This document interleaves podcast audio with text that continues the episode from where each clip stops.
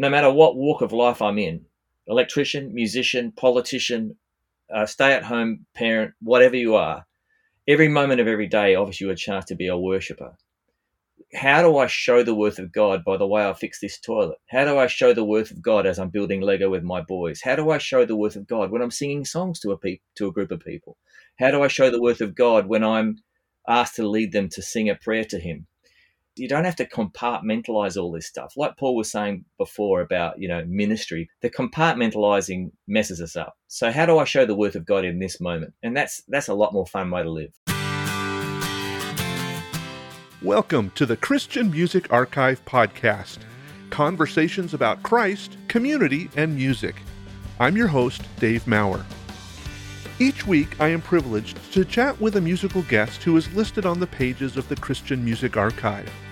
There are thousands of creative men and women who have helped shape the soundtrack of the Christian faith, and we get to hear their stories, learn about how Christ has made a difference in their life, and hopefully along the way, we'll learn how we can be a better part of our community. On today's episode, I'm going to try to wrangle technology and take you around the world on a world tour.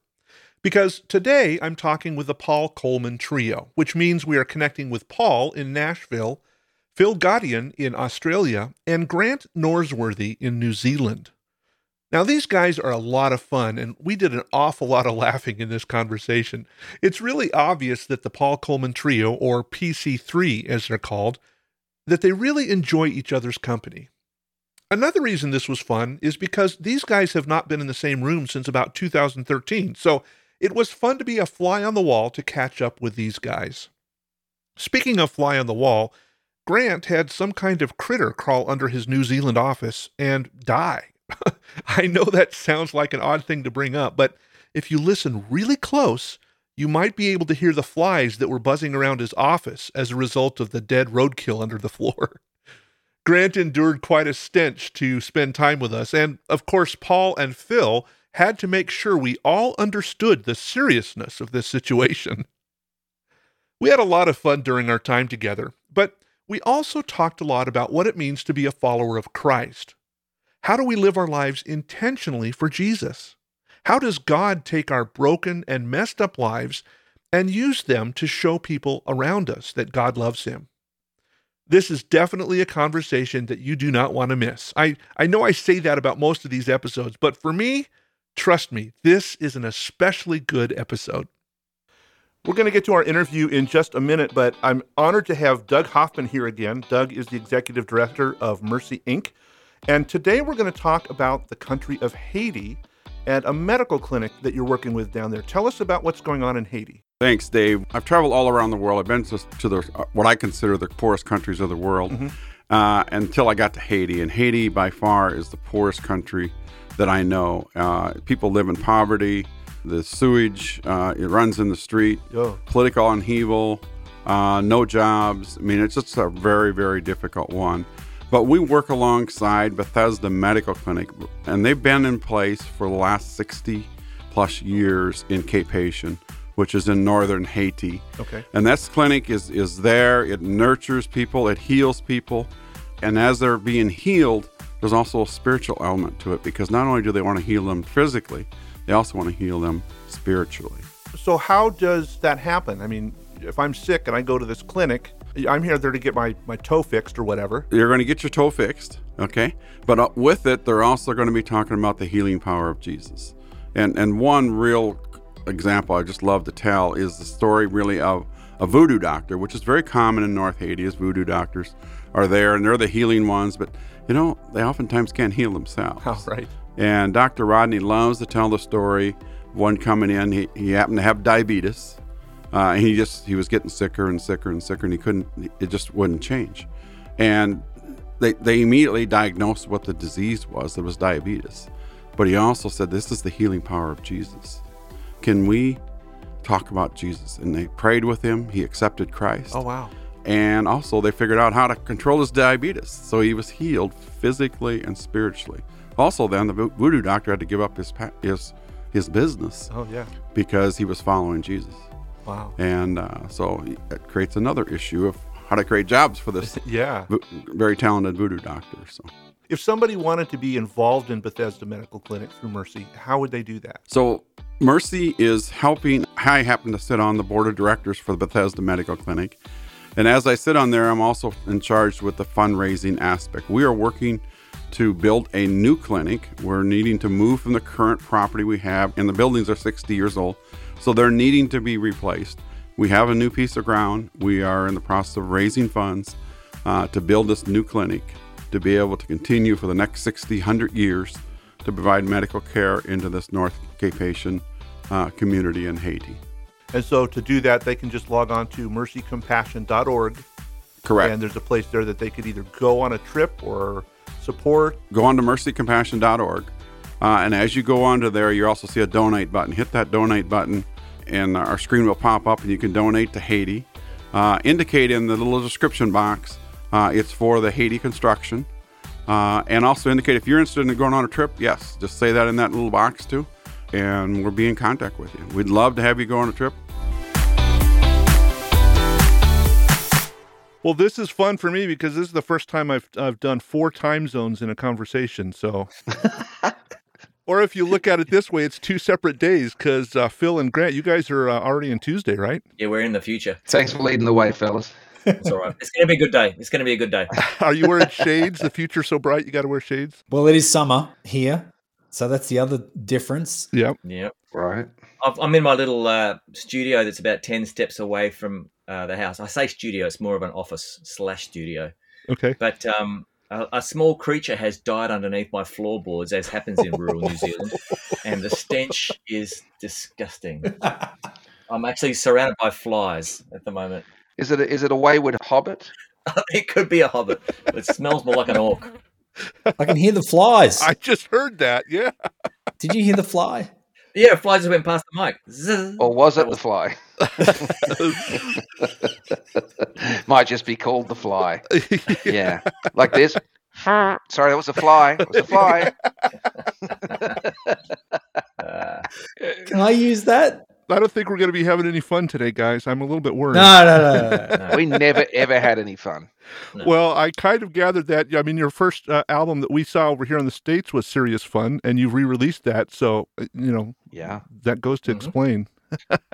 Right.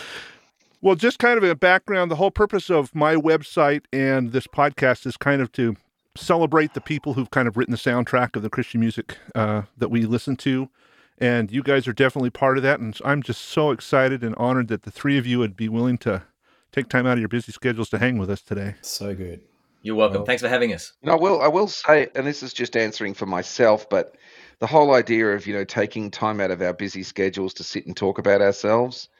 Um, I don't know. You know what I mean? Like, um, I, it's my favorite subject. So, um, no, what it's funny. It's funny though that the, the whole idea of when you're a musician or an artist, like it's somehow, somehow because you were given the ability to play music and you do it on stage, it's now someone's honor that you would take time out, of your day. And I just want you to know that all three of us guys are thoroughly over ourselves, and we are very happy to have the honor of talking with you. So I just want to Oh. say Yeah. we need to Yeah. turn that one around. It might have been a time when I thought that, I'll confess, but that was before therapy. I'm, I'm still I'm still a little too much into myself, just to be honest. That's all right. Yeah. That's why God gave you a dead animal under the floor. Oh, And Dave, I'll just I'll just add you you said that those who wrote the soundtrack. Um, so I just want to say that I didn't really write anything. I just hit Yeah. the drums. That was you all better I just did. talk to Paul then. He didn't do a whole lot of writing. yeah, and I spent a lot of time taking all the credit for stuff that they did too. So you know, we're kind of uh, all- all you've done is given us half an introduction. We've still answered the question, even though you haven't asked it yet. so anyway, sorry. As as you were as you were saying, yeah, well, no, you know, the whole thing that I I realize, especially right now in in our culture right now, is that we need to spend more time getting to know each other, regardless of what your occupation is. And just Mm. because, like you said, you guys had an opportunity to be on stage and people would look at you that way, we all have pieces of life that God has brought us through that are valuable for us to learn from each other. So. I honestly, Mm. whether I'm sitting with, uh, you know, the president of a major company or the janitor, I I'm honored that you would take time to hang out with us. So I So appreciate your statements, but the honor's still the honor's all ours. How's how about that? Can we? Can we? Well, we'll at least see at the share end, the honor. I mean, can't we We'll share, share- it? we'll share it around. Is there anything wrong with sharing the honor? That's Come what I on. said. I think- the I the think honor's all point. ours. Yeah.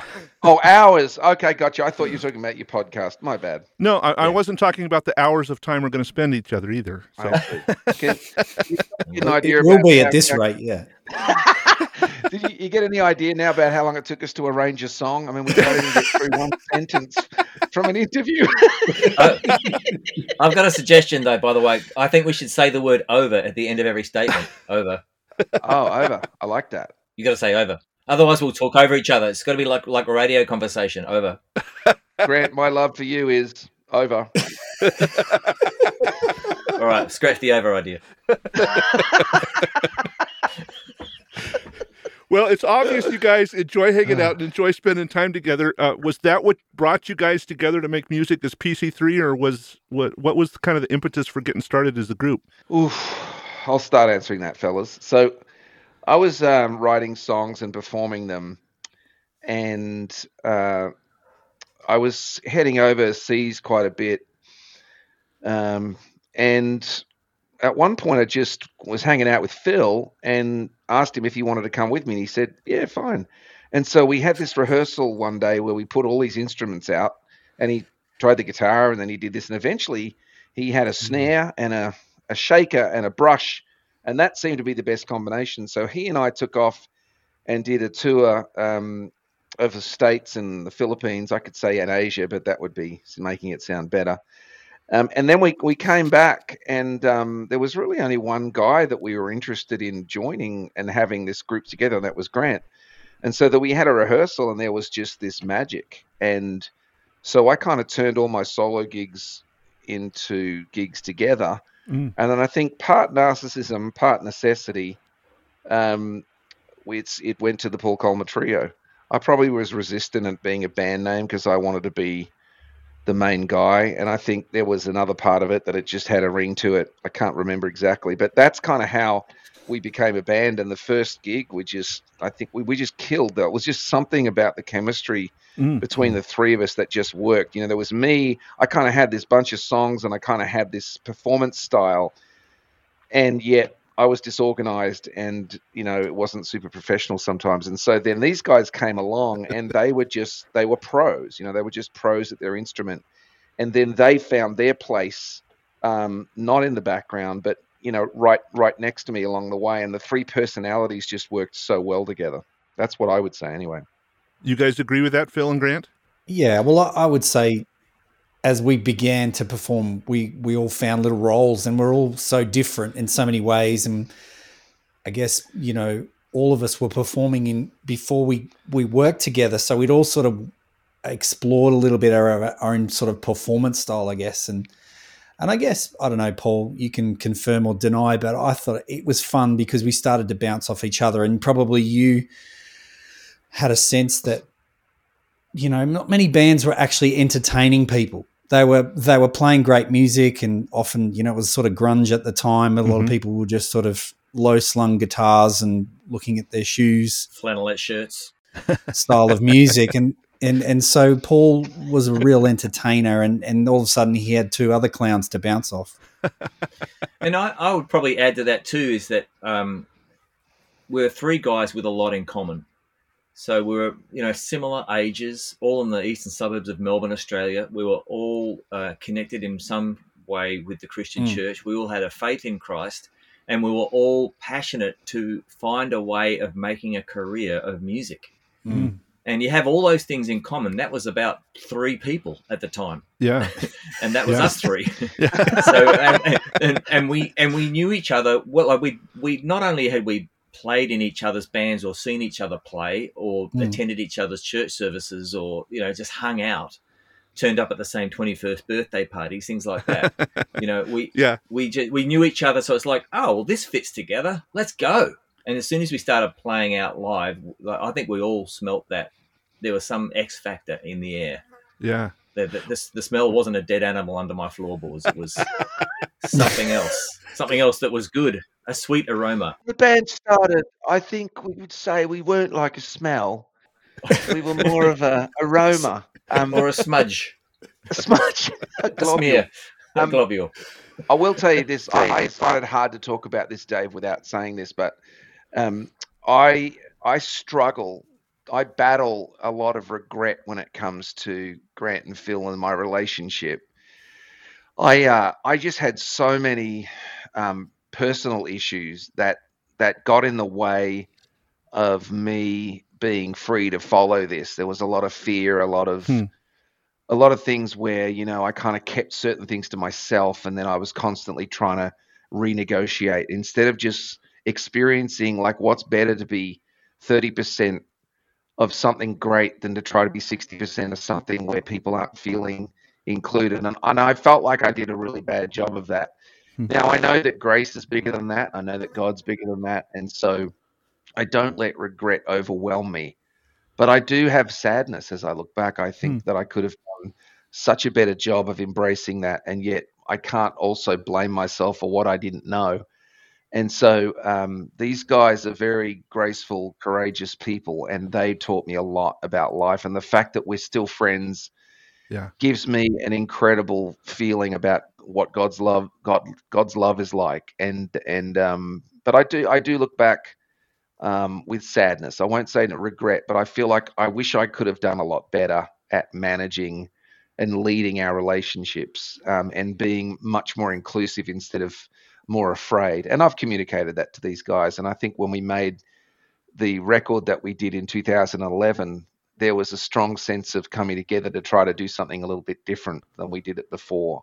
And it was very healing. Um, there's a couple of songs on there. There's one song actually that Grant and I came up with, and and uh, man, I tell you, when I listen to that, I still get goosebumps because Mm. it's it's so it's so brutally honest um, from my perspective. Um, Isn't that part of being in community though is is being able to support and encourage and embrace each other through the stuff that is like oh you know you've got that wart but I accept you anyway and helping us to to learn how to grow through that and in spite of that. yeah, it just helps when when people when everybody's present and everybody's self-aware and everybody has kind of done enough work on their their, their family of origin stuff. I Mhm. really hadn't done much in any of those areas. My gift is what had taken me that far, but my character was very lacking. And so in the last, you know, 15 years that we haven't been a band, I kind of put my gift on the back burner and I've instead worked on my character. And so now I could give a I could give a damn about my gift. Like I really don't care. Yeah. Matter of fact, I'm selling insurance. I don't even care. Um, But it's like I'd rather be a good man than a good singer or entertainer. Um, so yeah, so but you're right. Community is what does that, and these guys, I'd say, probably taught me more about that than I taught them. Although I talked about it more than they did. Yeah, you're- you're supposed to talk more because you're the the the name on the the group, right? Yeah, the Bible says to avoid that, but I didn't really do that. Dave, if I can, I'll just add to that that I thought, you know, Paul already had a, a well established audience that were right.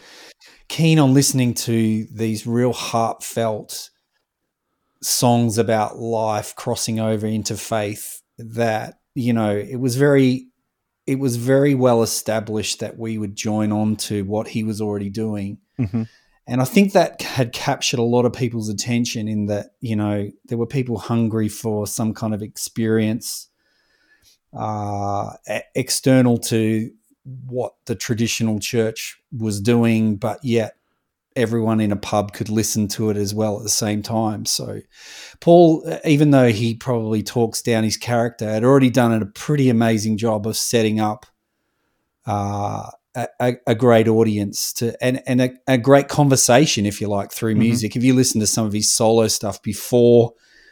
Uh, before the trio, it was very honest and it, it talked a lot about these issues that Paul's talking about, you know, about character. Well, and one of the things that I recognize is that a lot of times, I mean, even Scripture talks about this. Together, we are stronger than we are independently. I mean, that's definitely the truth. With God as part of that trio, you know, the chord of three, um, and and I think that a lot of our growth and our personal uh, ability to minister to others comes from the fact that we have been ministered to by friends, by others that are supporting us. And so we all Hmm. bring strengths that help us be better as a collective. Very true. Absolutely, and and you know the uh, the original Paul Colman Trio logo was like three cardboard cutout men. You know, the three toilet door men standing beside each other, reaching out towards each other. That I- Yeah. Toilet door. yeah, three guys. Never And thought about that. I- That's good. Me either. Oh, there you go. Um, Kind of sums us up a little, really, doesn't it? But the uh, one of the beautiful things that was partly responsible for this response we were getting uh, from audiences as a band was the fact that there was obviously a main guy. There's Paul Colman. He's he's got this following already as an individual, as a solo artist. Mhm. He's obviously the main spokesperson, the the dynamo, the main writer, the singer. But he is choosing to lift up these two other guys and and uh, bring them to the fore with him. Mm. And um, I think that was one of the things. It was the flow of the Holy Spirit in between the three guys. Yeah. As faulty as we all were, that was it was part of the attraction. Maybe the main mm. attraction. I don't know. Maybe mm. maybe that's me just being a bit too spiritually minded or something. But there was something amazing about the the flow in between us that was attractive. I agree. I think it was the main thing.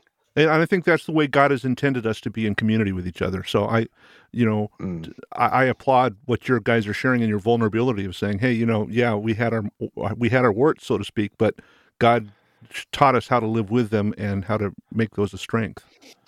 Yeah, and I, you know, I'm glad to hear like like there's a difference between looking back with some sadness and sorrow and and then regret. You know, I'm, is that what you said, Paul? You don't have regret, right? Like, 'cause I, I don't have. Yeah, no, I think Is it's I think it's just sadness. I think that um, the problem with regret is that it sounds like I'm in charge of something, and Hmm. God's grace is way bigger than anything I could feel. So I can say that I'm a bit sad and I wish I'd done things better, but I still have to Mm. believe that God's grace and purpose was there. Otherwise, it sounds like I was in charge. You know.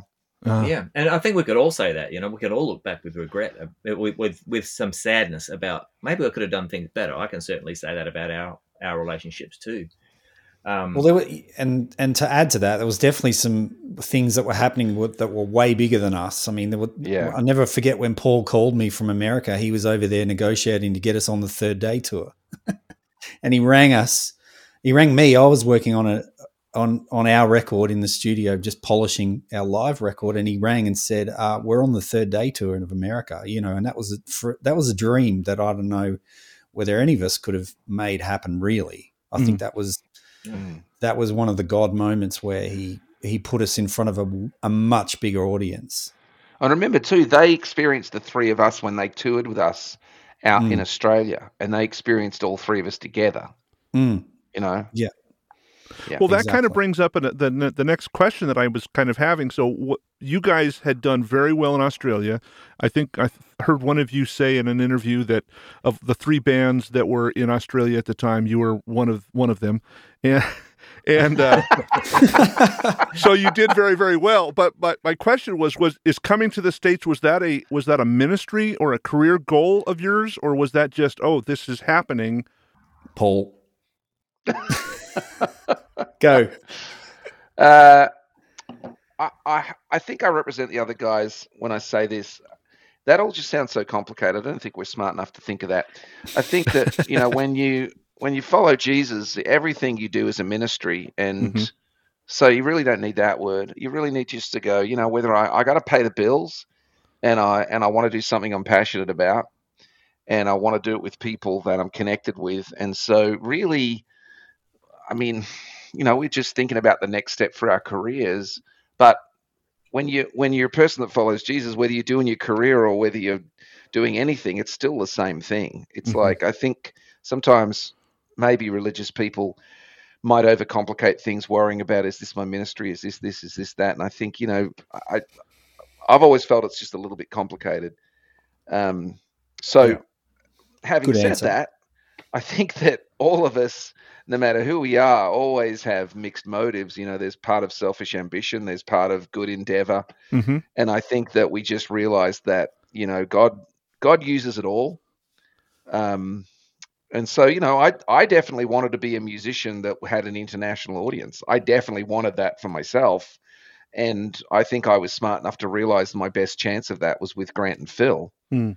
Uh, and I think, in a, like in a, in a confession, I think part of me resented that as well, because I wanted to be everything. Um, I remember Peter Furler in 2001 or something. I, I don't know where it was. We were the trio. We were we were playing with the Newsboys in um, in uh, in New Zealand um, at Parachute Festival. Gosh, that's 20 years ago. Wow. Ouch.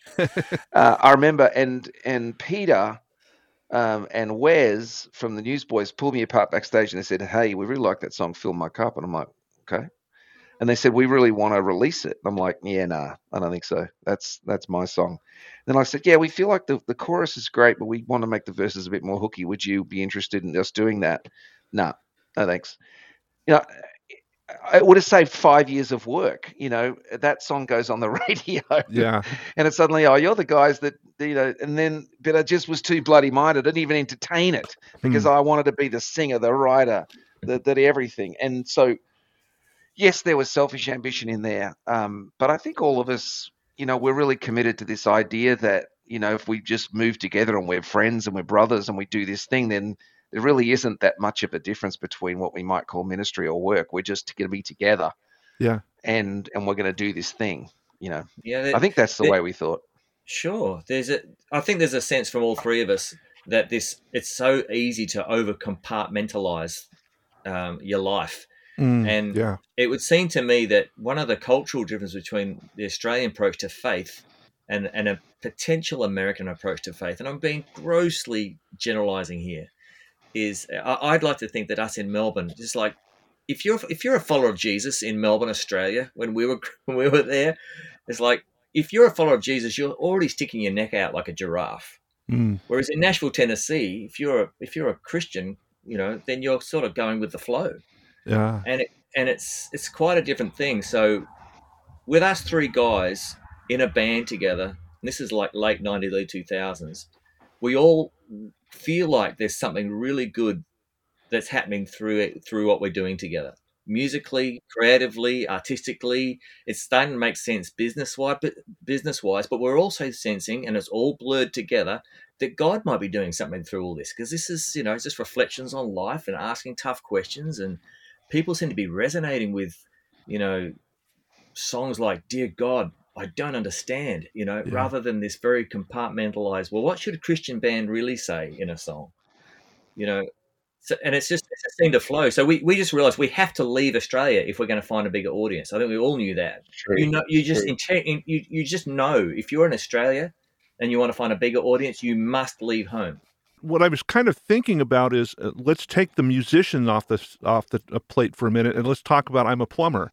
If I'm a great plumber in a town of 500 people, I might have two or three jobs, you know, that I can do, but if I really want to enhance my skill, I'm going to go to a bigger pond, a bigger a bigger Right. a bigger toilet as we talked about the toilet guys on the front door. Uh, but I mean, but but and if I'm a Christian plumber, I'm going to be doing that with ethics. I'm going to be doing that with intentionality, and I Mm. can carry that. I mean, we don't talk about Christian plumbers. We talk about Christian Right. musicians, and I think a lot I of do. times that is one of the things that we do ourselves a disservice, uh, and saying I'm going to pigeon my whole self in this hole because I'm a Christian musician. Right. Let's talk about plumbers. I'd like to talk about plumbers. Yeah. Grant might need one at his place by the sound of it. yes, I do. Is that your toilet or you got an animal down there? if if the plumber turned up at Grant's place in New Zealand with that voice, you'd be really worried. oh, you'd be like, what's that smell? What's that smell down there? It smells stinky. What is it? What is it? Oh. and those accents come on the moment you land in Auckland at Auckland Airport, Oh, don't yeah. they? Precious. Oh, wow. Precious. So what would you what would you guys tell somebody who's listening, whatever their skill is, about being intentional and and excellent at following the craft that God has given you to do and using that as a platform to share the love of Jesus? I pretty much wouldn't tell any plumber who follows Jesus what to do because I reckon he's probably got life way more together than I do. Well, I mean, I after the Paul Colman trio um, took our big long break, uh, 2004, I found myself in a band called Sonic Flood for a few years. Oh yeah, we've heard of them. And yeah, Sonic, Sonic Flood. So I joined the band and uh, after they were huge. Let's just be clear about that.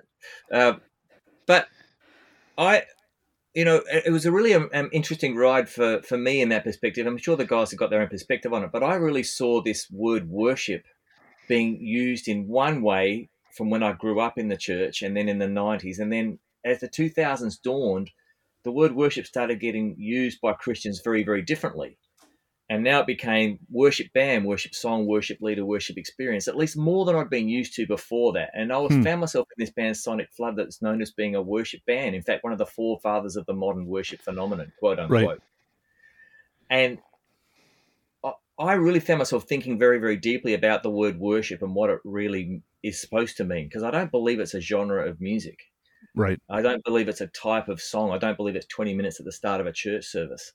Um, and, and in Nashville, Tennessee, where I lived for 17 years, um, worship is an industry term. It's a subset right. of the Christian contemporary music industry. And it's grown since the late 90s to be almost all of the Christian contemporary music industry is now the quote unquote worship contemporary music industry. Um, so I, I, I recognize, and I would be saying to that plumber or anybody, hey, look, if you are a follower of Jesus, then you are a worshiper. Mm-hmm. But our culture uses the word worship, and in my opinion, misuses it so much so that it disguises really what it means to be a worshiper. Because we, we can think of ourselves very easily as being a worshiper, quote unquote, if we attended a church service or sang the songs. Right. But that's that's not my understanding, and I don't think it's really. I don't think it's the truth that's imprinted on anyone's heart. If I attend a service and I sing songs, that qualifies me as a worshipper. So I'm I'm an Australian bass player, so it's got to be simple, you know. Like a worshipper to me is someone who shows the worth of God, or the worship of God is anything that a person does that points to the value of who God is.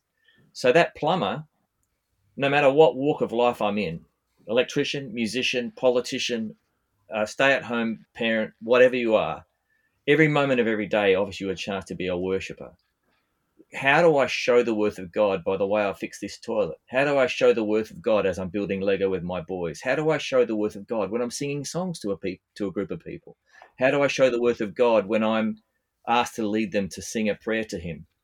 and that's been freeing for me just this you don't have to compartmentalize all this stuff like paul was saying before about you know ministry quote unquote you know right the compartmentalizing messes us up. So how do i show the worth of god in this moment? And that's that's a lot more fun way to live i've found. I would agree 100% so let's talk a little bit about the difference uh, i mean we've we've kind of touched on it but the difference of of worship as you guys are, uh, have experienced it in new zealand in australia and here in the states. And is there parts of worship that we could improve on here in the States? Are there parts of worship that we could lay down in Australia? I'm not saying that Australia is better at it than than than the States. I'm just those are our two comparative sides. Now I don't really understand the question, Dave. I don't know. Look, I, I actually feel quite personally responsible, especially during my years with Sonic Flood, of helping create a great deal of confusion about what this word worship means. So to me, the word worship is most potent as a verb. That's how mm-hmm. I see it used in the Bible. I don't ever see it as an adjective in the Bible. And my mouth steers my life like a ship is steered by a rudder. So uh, I'm trying to think about all right, if Romans 12:1 tells me to offer myself as a living sacrifice, holy and acceptable to God, and that's how I worship God, then I can't tell you how the American church should worship. Um, I, I'm struggling to be transformed from idolater to a worshiper myself. I think that's the journey of all of us. But if I was going to give one little piece of my story that I hope is helpful to your listeners and to anyone, is if we if we agree that our mouths speak what our heart is full of, if we agree that um, it's not by what goes into our mouth that we'll be judged or or you know condemned it's by what comes out of it then let's just think about how we use the word worship and maybe use it only as a verb that means show the worth of God and just see what happens to our church services and music after that.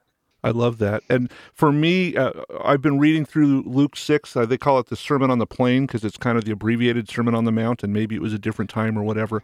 But that whole thing that you were just talking about, about out of the abundance of the heart, the mouth speaks how God has told us to clean apart, clean out those hidden places and fill it with praise and fill it with the Lord. Because if you don't, then six other demons are going to come back in and then you're really going to be speaking filth.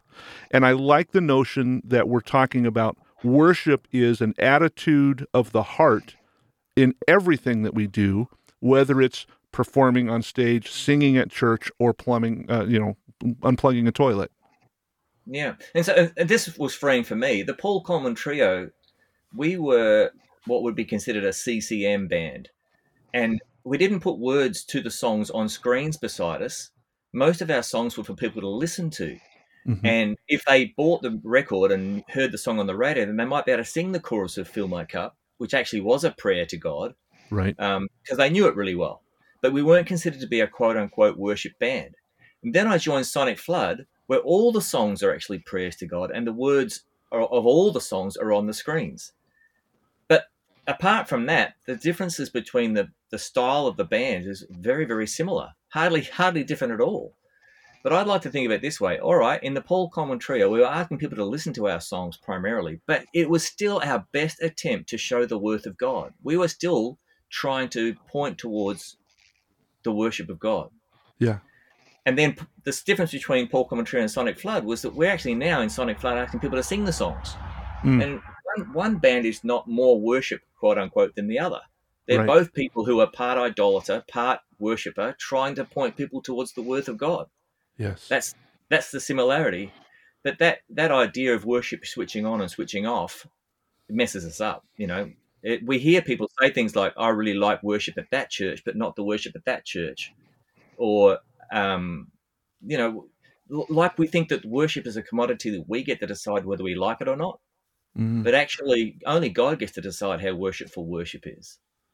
And if I am a, a follower of Jesus, then, I, then I'll need to be recognizing that every moment of every day gives me a chance to worship Him, and I can't be in a church building singing all the time. And I would I would just add to that. Grant referenced Romans twelve, which talks about us offering our bodies as a living sacrifice. Yeah, you know, and so therefore it doesn't matter whether you're in Australia, New Zealand, or America. The goal is to live as a living sacrifice, whatever that means for you. Um, and it and it's saying you know that we would be holy and pleasing to God. So I guess all of us have got to figure out wherever we are what that means. Whether you're driving your car, you know, talking to the person at the supermarket, on stage playing music, whatever. That's how you do that is is your true and proper worship says romans 12 so i guess yeah. that's what we've all tried to do. And like grant says to deconstruct this word worship. And i like the statement that we're talking about that ultimately it's not our our our decision of what worship is but worship is supposed to be a fragrant offering to the lord. And the lord is saying that was worship. Thank you for worshiping me. Yeah. He's the only entity that gets to decide whether he's been worshipped or not surely we yeah. we, we humans might think we've got the perspective necessary to measure that, um, but we just don't. We're humans. And and and one of the songs that Paul wrote, yeah, very early on, even before we were a trio, that we t- tended to use, and we've just re-released, which will be coming out online, is "Dear God," which talks about it's not just what you say, but it's how you live. Yeah, that is really, again, like Grant said, pointing towards the idea that we're worshiping through everything that we do, not just through what we sing. Well, and you guys have kind of carried this out uh, to that next level in that you guys uh, obviously are not currently uh, touring and, and recording together. I, mean, I think we talked at the beginning, you haven't physically been together since 2012 or something like that, but you are now carrying out your worship in different avenues and looking very different. I think, Paul, you, you said you're writing insurance, but you can still worship writing insurance policies, right? Yeah, I don't think about it, but I'm sure I am being. I'm sure I'm doing it. Hmm. I just don't. Th- I just don't think about stuff like that because I'm not smart enough to figure out what's worship, what's a mission, what's a ministry, what's. I, I don't know why. I just get on the phone with someone. I ask God into my life, and I listen to the Holy Spirit, and then I talk to Him. You know, so. Mm-hmm. I don't really. I don't, I don't know anyone that's clever enough to do that. I'm pretty clever. I can't do it. Yeah, me neither. Yeah, that's good. And but Paul, Paul, I know if I if I can speak for you, Paul, you think about how, and you've always uh, thought about how you treat people, how you speak to them. You know, do you are you offering them love, grace, or are you offering them, you know, a sharp tongue? What's what's right. the difference? So that's you know, if that's listening to the Holy Spirit, okay, you know. But mm. I um I was thinking about. I was asked to preach somewhere, which uh, normally I don't get asked back, but I was this one time. I was asked, and um, and I stood up there and I said, you know, I've been thinking, how did Jesus know what to do and say? Like, how did he know? Because it was always different. You know, we're we're not like him. We we get one version of our story and we just repeat it, or we get something that he said to one person, like born again, and now that's the new, you know, XXL shirt. Put this shirt on, mate. So how did he know? How did he know? And and how did he know how to say it different every time? And then the answer was, well, he was led by the Spirit. Okay. Well, how did he? How did he know the difference between the Spirit's voice and the other voices? Well, that's because he believed God's voice, and God's voice said, "This is my son, in whom will please listen to him." So how come I don't hear it? Well, because I've got these other voices like shame and guilt and fear and arrogance and resentment and codependence and shame and toxic shame and self hatred and self loathing and blah, blah, blah, blah, blah. And those voices are much louder than the Holy Spirit's voice because I obey shame more than I obey God. So going to war with those voices and going to war and doing the work to shut them up means mm. that the Holy Spirit's voice gets louder. And then it's quite simple. You get up and you do what he says and then you go to bed. And therefore what happens is is that it always comes out different because you've got the creative source of the universe. Yeah. But then when you listen to someone and it's always said the same way, they don't really need the spirit. They're led by Christianity. They don't they know exactly what to say because they learnt it in that school class or they went to that seminar and it's always the same it always is boring and it's always just never comes to life and it's always like uh, if you know you're sitting on a plane and, and if that's your paradigm you have to speak to the person next to you and the holy spirit's going shut up shut up he's not your guy and you're like yeah. that's got to be the devil of course i'm supposed to speak to him hmm. so i think I've, I've learned a bit from thinking about that and i will testify to that as i have gone to war with those voices and gone to my identity in who I am in Jesus, I hear his voice clearer than ever hmm. um, hmm. compared to five years ago, three months ago, 10 years ago, because I know that voice of shame now.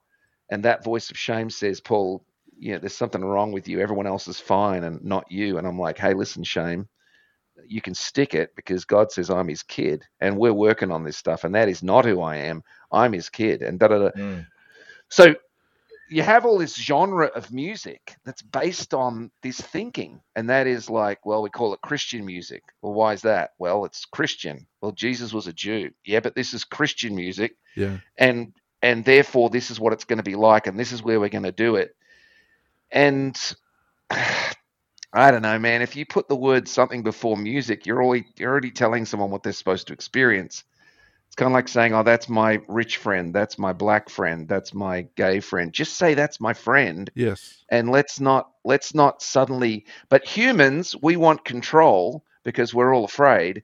And so we want these boxes, we want these categories, we want these genres. Christians, we want to know. I ah, did my worship for the week. I was great. I done my study for the week did my witnessing, popped out there and did a little ministry, and last year went to Guatemala on a mission trip. Rock and roll, man. Now we can go forward and I can just go to work and treat everyone like an ass and I don't have to tip that person and I don't even have to use my turn signal because who cares? Yeah. Um, that's kind of like that's that's kind of part of the thinking that that us three guys sort of found to be like putting wine in old wineskins. It just felt it felt like when they tried to put Saul's armor on David, and he's like, yeah. you know what? With, with, respect, guys, I can't fight in this. like I've killed bears and tigers with a sling. Like I know what I'm doing. Just yeah. leave. He wasn't rebellious. He was just like, ew, I can't fight in this stuff. That's kind of what a lot of that felt like for us three guys, and we tried to communicate that. Um, but you know, in the end, we were signed at exactly the same week as Casting Crowns and their music closed the deal in an American evangelical way, in a Mhm. way that our lyrics never did, and so we were dead in the water. Um, and uh, and so it doesn't matter, but like you have to understand that sometimes it's good to listen to people coming from another country, even though it's awkward. They kind of see things that you might not see. Right. And I think underneath all this thinking is just beautiful people that God loves and who love God. And they're just the same as us. We're all battling. But sometimes we're just kind of talking about what might be hindering them rather than saying they're terrible or they're awful or the way they think they're idiots. It's more just saying, hey, this might this stuff may not be as helpful as you think.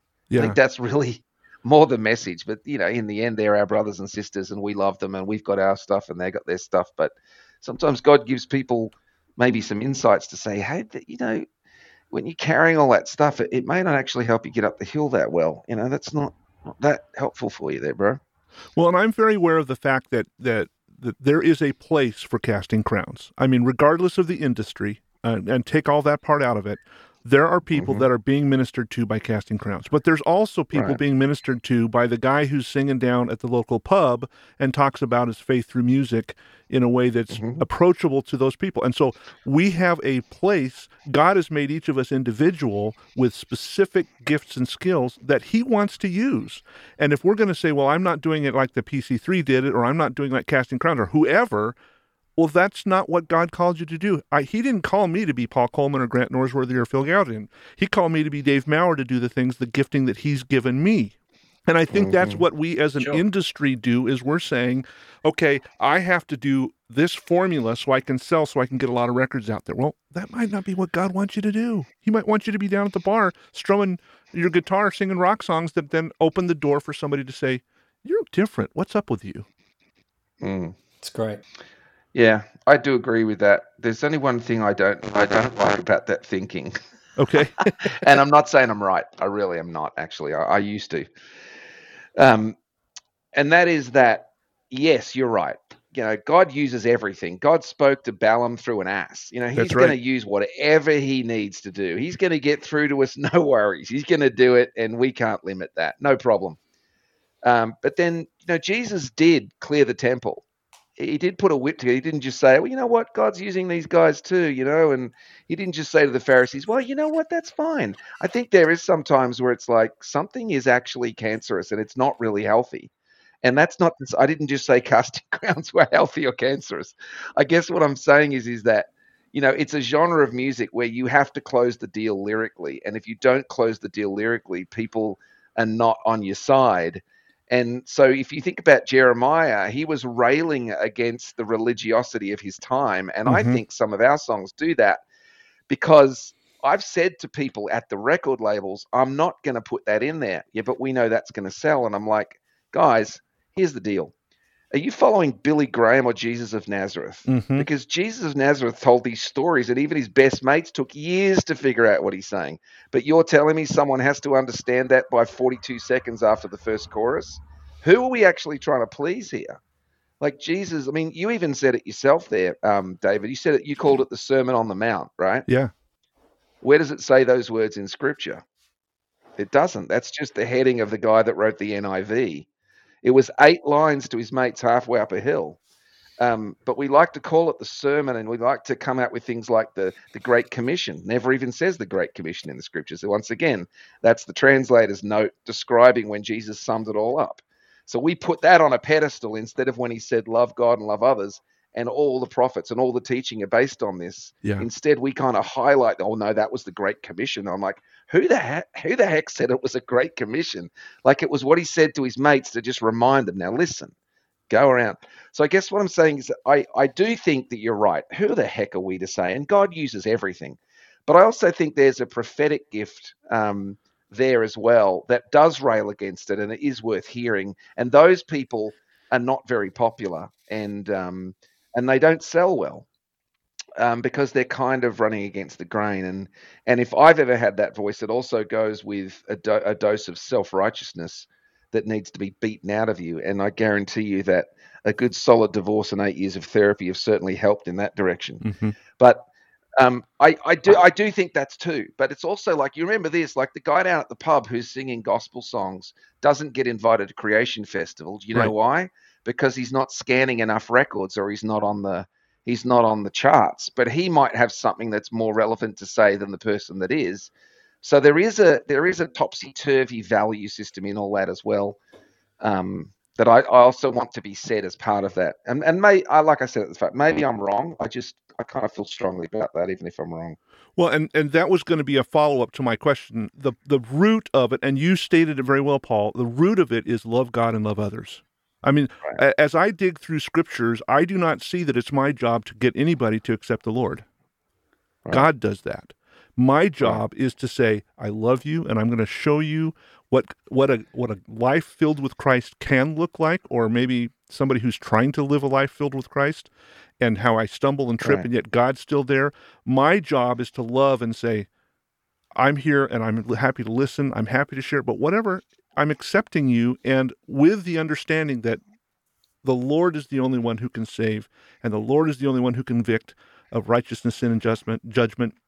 And that's not my job. And that for me has been very freeing in the worship side of things too, as we're tying this all together, because I'm now able to say, what you you don't think that song's good that's fine how do how do you worship the lord because maybe i can learn from you how you worship and maybe that can become something beautiful to me uh, and mm. vice versa you know there's a there's a ancient Hebrew word that shows up in a lot of our church songs, hallelujah, means praise God.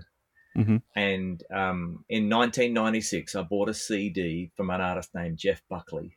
Uh-huh. And track track six on that album was a song called Hallelujah. And I knew that that word from growing up in the church was, was sung really often. Um, but Jeff Buckley sang this song and it just grabbed me. You know, you ever hear a song, David, and it just like grabs you really, really yeah. deeply like the sort of grab depth that happens once every decade or five years, you know. That song grabbed me, and it was just Jeff Buckley singing this song with just an electric guitar. And it wasn't just his beautiful performance and his amazing sounding voice and, the, and the, the amazing tone on the guitar that grabbed me. I realized that this song was actually weaving the story of King David from the Bible together with the story of the songwriter and it was a beautiful melody. But the, the, the, message I got from this song, Hallelujah, being sung by an artist who made no claim to be a follower of Jesus, anything to do with the Christian church. In fact, he died at age 28, very tragically. And, and uh, you know, people, a lot of your listeners might know who he is. But he took, took the story of the songwriter and the story of King David and wove them together. And the, the overall message that I got from that song, Hallelujah, was, was this God I've made mistakes. There's darkness. I'm broken, but I still recognize you are God, and, and I'm going to sing your praises. I'm still going to sing hallelujah. Now, other people get other things from that song, but that's what I got. Yeah. And I realized it was actually a Leonard Cohen song, and it's right. now become one of the most covered songs of all time outside the church. People outside the Christian church generally love that song the song that says, I'm broken, I'm messed up, but I'm still going to recognize there's God and he deserves to be praised. It's not very popular inside the church because it's got some pretty edgy lyrics in some mm-hmm. of the mm-hmm. verses. Yep. Um, kind of like Song of Solomon. Yeah. yeah. Right, right. But it's, it's brought me to this point of realizing that, that people outside the Christian church have no problem with the idea that there could be a God, that we are broken, and that we should praise him.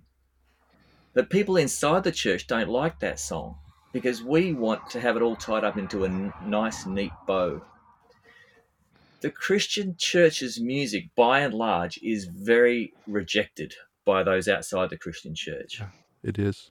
And, and it's not because we proclaim that there is a God who deserves to be praised. I think it's because we're not honest about the first part. We're broken, we've messed mm. up.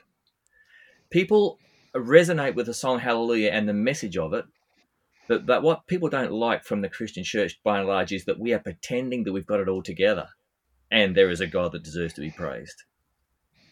Yeah. Uh, the the neat bow, and I think probably the main thing that I'm thankful to my relationships for in Paul and and Phil is that through that band, and I think this came particularly from Paul, there was this let's be fair income let's be real. Mm. Let's own our mess and own our brokenness, but still recognizes there, that there is a God and, and a God that deserves to be praised.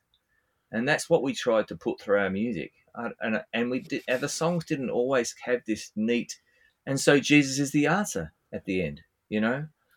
Um, and uh, yeah, that's I've just been left with that thought that if if we in the Christian church want people to hear the reality of who Jesus is through our music, then I think we need to be able to write more honest songs and realize that we actually are faking it when we present this. It's we've pretty much got it together, and Jesus is the complete and neat, tied in a bow answer. There's there's more there's more to the story. Any any any movie, book, story that connects with people has a darkness to it. There's a yeah. battle, you know. There's yeah. a tension, and if we present a squeaky clean, just here's the perfect answer in our art, it comes across as fake, not yeah. real. Well, I, I would just add to that, and Dave, thanks for listening to us rattle rattle on. But this is rich. The cool thing is that you know, um, two things. I guess the first thing is that yeah, people standing outside the walls of the church um, may or may not acknowledge that God exists, or may or may not acknowledge that he's that he's good. There's a lot of people I know that I that I chat with that don't think God is good. They think he's a mongrel or he's not a nice person. Um, and other people don't think he exists at all. Um, but yeah, and and I don't know whether the church necessarily thinks they've got it all together. I think they've most of the people that would call themselves followers of Jesus or standing in a church enjoying music are saying, well, I think this God guy might have the answers here.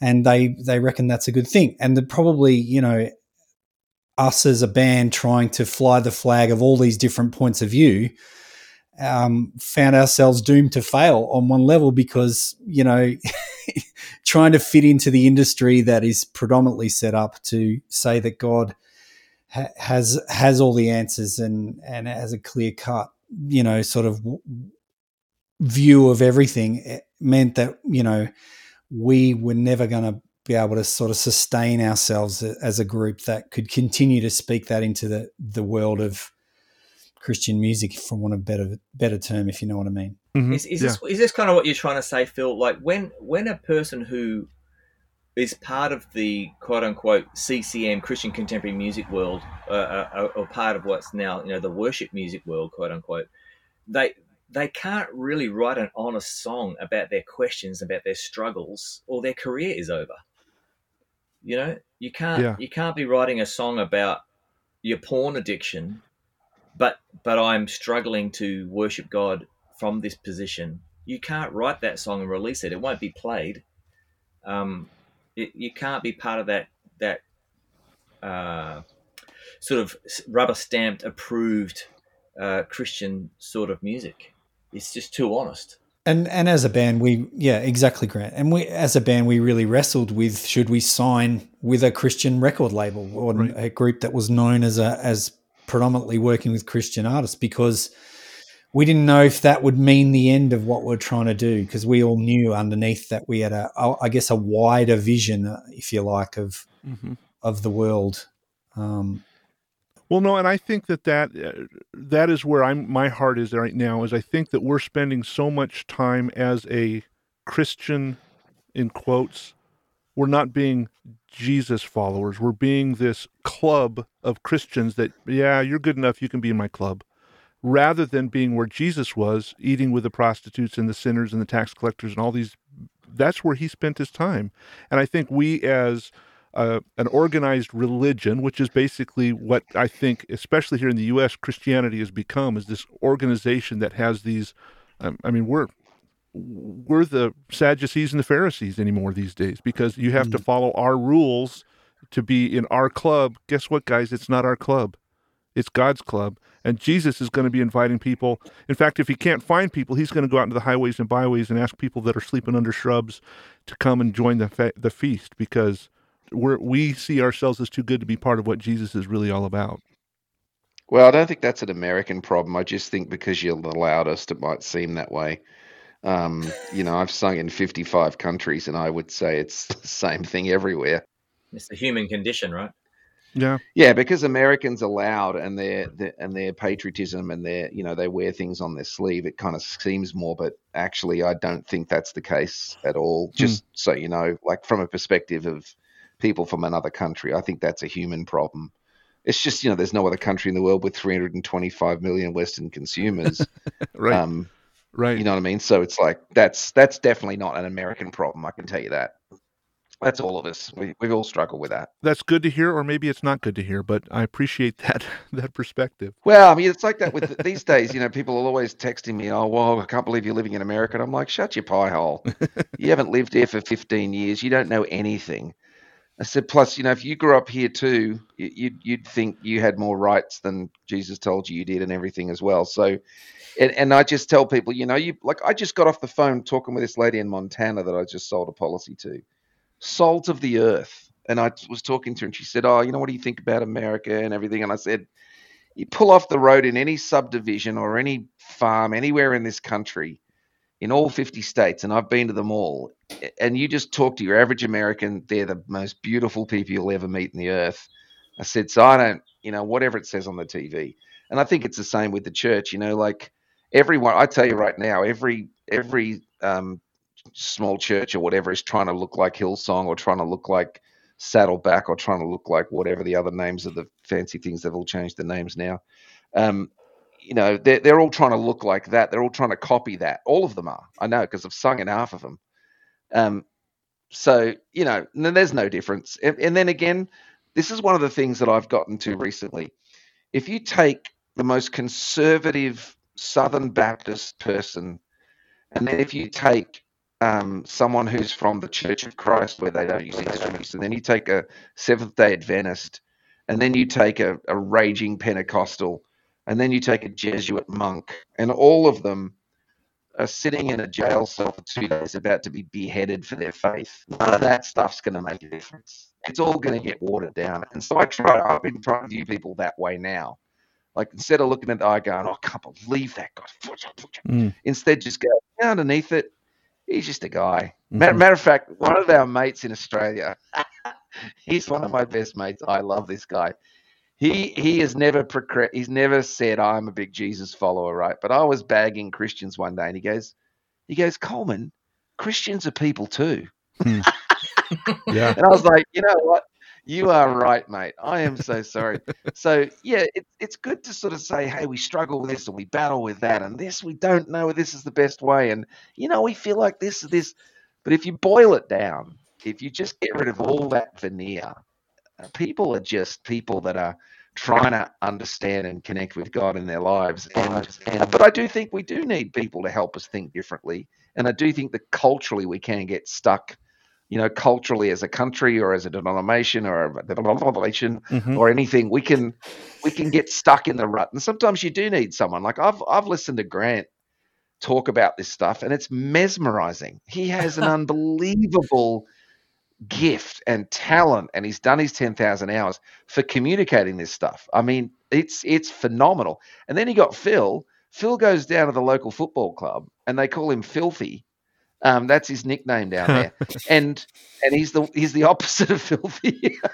he's um he's quite clean on every level, um, but like he goes down there and he's the salt of the earth of these people and all this sort of stuff, and and we've all got these different way of communicating it. Um, but I do think I do think we can always think differently and think better, and I I do think these conversations help in terms of us thinking differently. Yeah, and every every day is a new opportunity, right? Every day, everyone's got a chance to go. Oh, I didn't get it right yesterday, Yeah. but um, I'm going to have another swing today. And I think a lot of people in the church know that. All of us have got the opportunity every day to start again, and you know, not live the way we felt like we failed yesterday, or Yeah. you know, Mm. and and to turn it all around, right? And to Yeah. to have a have a go at at trying something different. I, I Paul talked up the fact that I go to the local football club. Well, uh, ten years ago I wasn't doing that, but I've eventually felt like you know what I've got to stop singing about this. I've actually got to go down to the footy club and start talking to some of the the seemingly roughest people on the earth and try and discuss life and faith with them. And it's been one of the hardest things I've ever done, but it's actually been the most rewarding at the same time. Yeah. Good on you, Phil. Legend. That's great. And I think that's a great way for us to to encourage our listeners as we fade off into the sunset on this episode anyway. And and uh, I just want you guys to know I want to be respectful of your time. I I appreciate you're sharing your hearts and sharing where God is leading you guys. I think that you guys have shared some things that are going to be very valuable. I know things for me to think about, and I hope the listeners will feel that way too. I would like to close with one thing, and this is going to be for each of you. We send out a newsletter every Saturday asking folks to pray for people who have who have been in music or are currently in music. How can we pray for each of you? Uh, Phil, why don't we start with you, and then we'll go Grant and Paul. You can close things out. Well, that's lovely, Dave. Um, yeah, I think pro- probably just you know that for myself and I guess the followers of Jesus in Australia that they will you know work out how to actually live out what they're on about, you know, and actually to put the rubber on the road and stop stop just singing about it. I mean, we it's good to sing about it. It's good to encourage one another, but it's actually more important that we uh, that we live it out. And it's it's how you drive your car. It's how you shop at the shops. It's how you talk to people everywhere you go. And and you know, the plumber is equally valuable as the, as the musician. Yeah. So pray for us that we'll get that. You know. Yeah. Grant, what about you? How can we be praying for you? Um, you know, I've been living for two years in New Zealand and uh, trying to find my feet here, find what life looks like here. Um, my wife Brooke actually suffered a what we thought was quite a mild concussion three months ago, but she's uh, still really struggling with the symptoms of that. So uh, yeah, I, if, if there's prayer to be had, I'll take it, and it could just be for for me how to love my family and um, and pray for my wife Brooke that she gets well and that we we find a way of being 24 7 365 366 on a leap year worshippers uh, yeah. in this life yeah mm. powerful paul so this is how to pray for me is that right yeah yes i just need money i need money yeah me too actually i think jesus said the lack of money is the root of all evil at some point Oh, um, is that what that was? I... oh, What's that? Did I get that wrong? Yeah. Uh, yeah. You got it wrong. oh, the love of money. My bad. Sorry, I was reading the message. Um, uh, sorry about that. Sorry. It's forwards by Anton LaVey, I think. No, but um, honestly, though, honestly, though, that would really help. Um, I, uh, I've been in debt for 10 years. Um, my marriage was particularly difficult on me financially and um, and I'm a year ago I changed career because my gigs all went away, and I'm loving what I'm doing, and I'm licensed in 32 states of America now, so I've done a lot of testing, a lot of studying. Um, so if you're listening to this and you need health insurance, uh, yep, boomeranghealthinsurance.com. But that's no, but otherwise, otherwise, otherwise, I think that website again, boomeranghealthinsurance.com. One more time. No, I think that's enough. Okay. Although, if you listen it should keep coming back. Um, uh, it is a boomerang. Um, yeah, I just think. I, I think the the other thing, if you apart from praying for money to pay my bills, I think the other thing is um, I'm about to enter a new um, session of therapy, and this therapy um, helps you deal with trauma and damaged emotions in a kind of intensive way. It's like a four day intensive. And I found that um, some of the things that I uh, had to deal with when I was a kid have still found me getting stuck in relationships, um, an inability to attach, and um, and so I've started to seek this um, this therapy. So I would appreciate prayer with that because you know uh, the the goal is that you know I suppose we're like a computer and the more hard drive space frees up, the better the programs run. Mm-hmm. So we're trying to get rid of a few viruses. Uh, if you if you have a Mac, you probably have no idea what I'm talking about if you have a Mac. But if you have a PC, yeah. you'll know exactly what I'm talking about with viruses. But yeah, I think you know. I, I, mean, it's it's it's humbling to say that you need finances, but I do, and I'd also appreciate some prayer for that therapy because it's going to be difficult facing that stuff. But I want to move forward and and leave more room to hear God's voice in my head.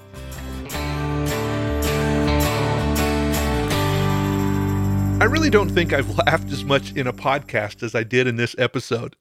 But I also appreciate the guys' vulnerability as they shared how they have wrestled with their role as Jesus followers and Jesus worshippers today. I'm pretty sure I tend to take myself too seriously as I try to, quote, do God's work. And today's chat with Phil, Grant, and Paul reminds me that while living for God is serious business, I think sometimes we do ourselves a disservice by taking ourselves too seriously. But more than the laughter and the good natured fun, I appreciate the challenge the guys gave to make sure that we are living our lives as God has intended. And that is for us to be Jesus followers, which means being real with the people around us.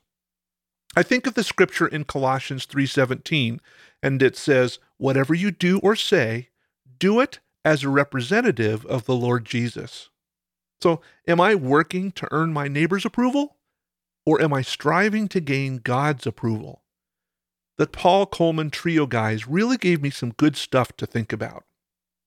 Hey, we mentioned it briefly during our conversation, but the guys have just released their first two albums, I should say re released, with uh, remastered and a couple of bonus tracks. And you can pick that up on their website, paulcolmantrio.com. I'll be sure to include that link in the show notes and be sure and buy the album directly from the artist because that really helps them financially. Well, thanks for listening this week. Don't forget to check out the great work of Mercy Inc. and all the stuff that they're doing. Uh, you can learn more by jumping onto christianmusicarchive.com slash mercy to learn how you can be involved in making a difference around the world by being the hands and feet of Jesus. As always, thanks for joining me for this conversation today. I am grateful that we get to spend this time together each week hearing stories of God's amazing faithfulness. As a regular listener to this podcast, would you mind taking a few minutes and rating it on your favorite podcast app? Reviews and ratings really help spread the word so that other folks can hear about these great conversations. And if you have comments or questions for me, please feel free to drop me a message on any of the social media platforms. You can find me on Facebook, Instagram, Twitter, and Patreon by searching for at CCM Exchange. Or you can always drop me an email on the website christianmusicarchive.com. I'm really looking forward to our time together next week when I have another great conversation with one of the musicians you'll find on the pages of the Christian Music Archive. So until then, remember this God loves you. In fact, He's crazy about you.